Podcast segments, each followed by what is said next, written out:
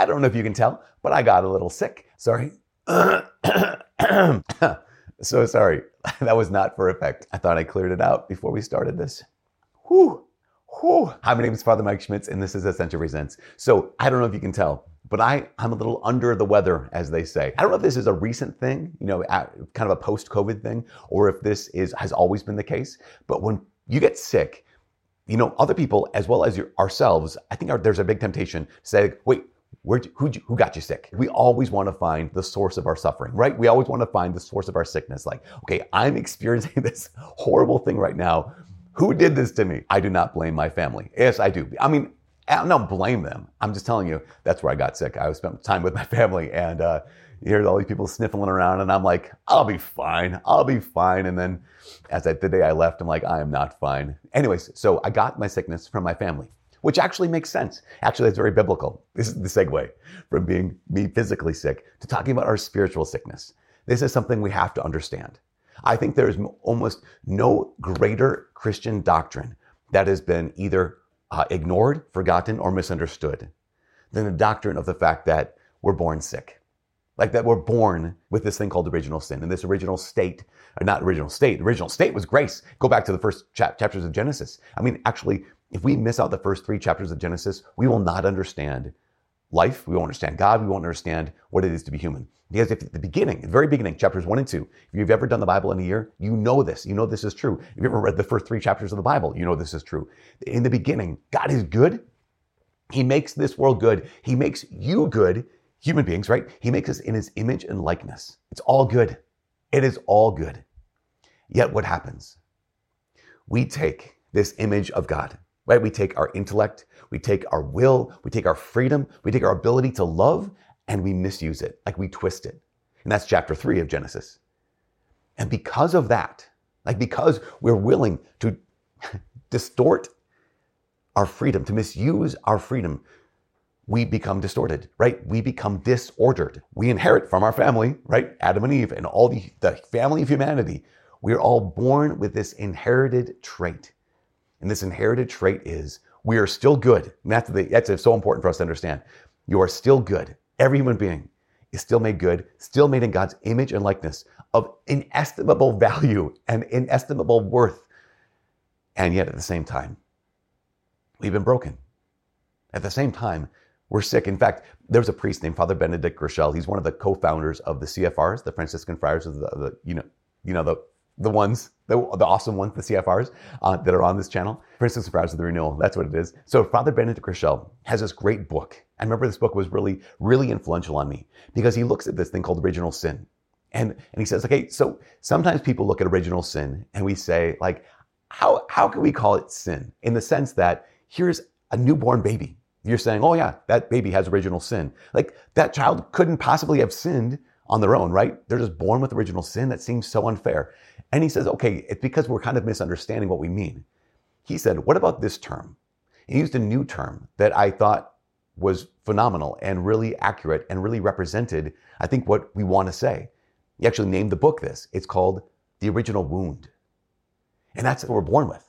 Every one of us is born good, right? Made in God's image or likeness. So so ontologically, in our very being, we're good, but we're also wounded. That every one of us is, is born not only separated from God, with this wound we have, we're made for God, of course, and God loves us so much. We're born with this wound when it comes to that relationship with God. We're also born with a wound when it comes to relationship with each other. What does that mean? Well, it means that either we're indifferent to each other, right? We can pass by people that are made in God's image and likeness and, and just dismiss them, not even care, or we're tempted to use each other. We have this wound when it comes to our relationships, where we, we're tempted to dominate each other or manipulate each other. We have this woundedness. We also have this wound deeply in our own hearts with ourselves, that we're even broken, we're at war in some ways with ourselves. We are born into this world good, made in God's image and likeness, so important. But at the same time, we've also inherited this sickness. We've inherited this wound. That relationship with God has been wounded. The relationship with each other has been wounded. And even the relationship with ourselves has been wounded. You know, I think it was maybe it was Chesterton or one of those, you know, writers back in the day who said original sin is the one doctrine of Christianity that can be proven simply by reading the daily newspaper. because we see signs of this woundedness everywhere we look. So what do we do? How do we just point out and say, well, it's that stupid Adam and Eve, you know? Well, maybe, but at the same time, we realize that if you and I were in that situation, we probably would say the same thing. We'd probably do the same thing. We would misuse our freedom probably just like they would. They did. So what do we do? Well, we could strive our best to say, like, you know, I'm gonna, I'm going to uh, study all world religions, and I'm gonna try to be the best person I can be, and maybe bridge that gap between myself and God. Well, good luck. Maybe I can say that, you know, if we have proper social systems, proper economic structures, proper education, we can actually uh, reconcile human beings with each other. Maybe. You say, well, if you give me all, all, all my needs are met, like you know, uh, you know Maslow's hierarchy of needs. Like if all my needs are met, then I'll, then I'll be healed interiorly. History of humanity has demonstrated that none of those things are enough. But what has to happen is what has happened 2,000 years ago. I can't bridge the gap between humanity and God. So what does God do? God bridges the gap between divinity and humanity. He takes on our human nature. In the person of Jesus Christ, fully God and fully man, God reconciles us to himself. As Christians, we know that there is no way to the Father except through Jesus Christ the Son. There is no way to the Father except through Jesus in the power of his Holy Spirit working through his church. That's how he's reconciled himself to us. Same thing when it comes to our relationships with each other. Our, in our relationships with each other, like we, we remain broken. And what does God do? God transforms our hearts. And so rather than a relationship of, of indifference or a relationship of use, we actually have the ability by the power of the Holy Spirit, because what Jesus has done, to actually truly love one another. That's Jesus said, right? He said, Love one another as I have loved you not to dominate or manipulate, not to use or to, to, to dismiss, but love one another as I've loved you. And even this is an amazing thing, this incredible thing that Jesus Christ actually sends his Holy Spirit to heal the innermost parts of our soul, our heart that is so broken, that's broken in on itself, right? We're made in God's image and likeness. You are good, ontologically good. It is good that you exist. And yet, if you're human, you're also broken which means what? Which means that we don't think clearly. We don't choose well or wisely. It means we're attracted to things that are not good to good for us. It's this fancy word called concupiscence. More on that later, another time.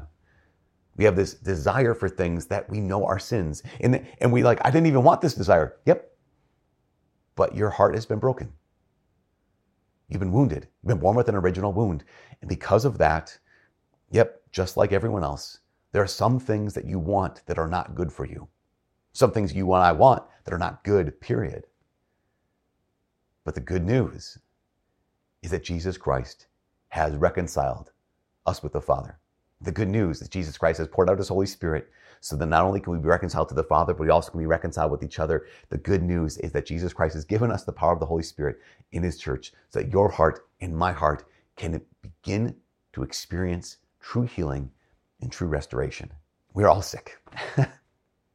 You're good, but sick. You and I are good, but broken. You and I are good, broken, and loved by God, who has sent his Son to heal us, to bring us closer to him, and to restore us to that original goodness. Anyways, that's just a part of the gospel. It's a part of the gospel today. And for all us here Ascension Presents, my name is Father Mike. God bless and stay healthy.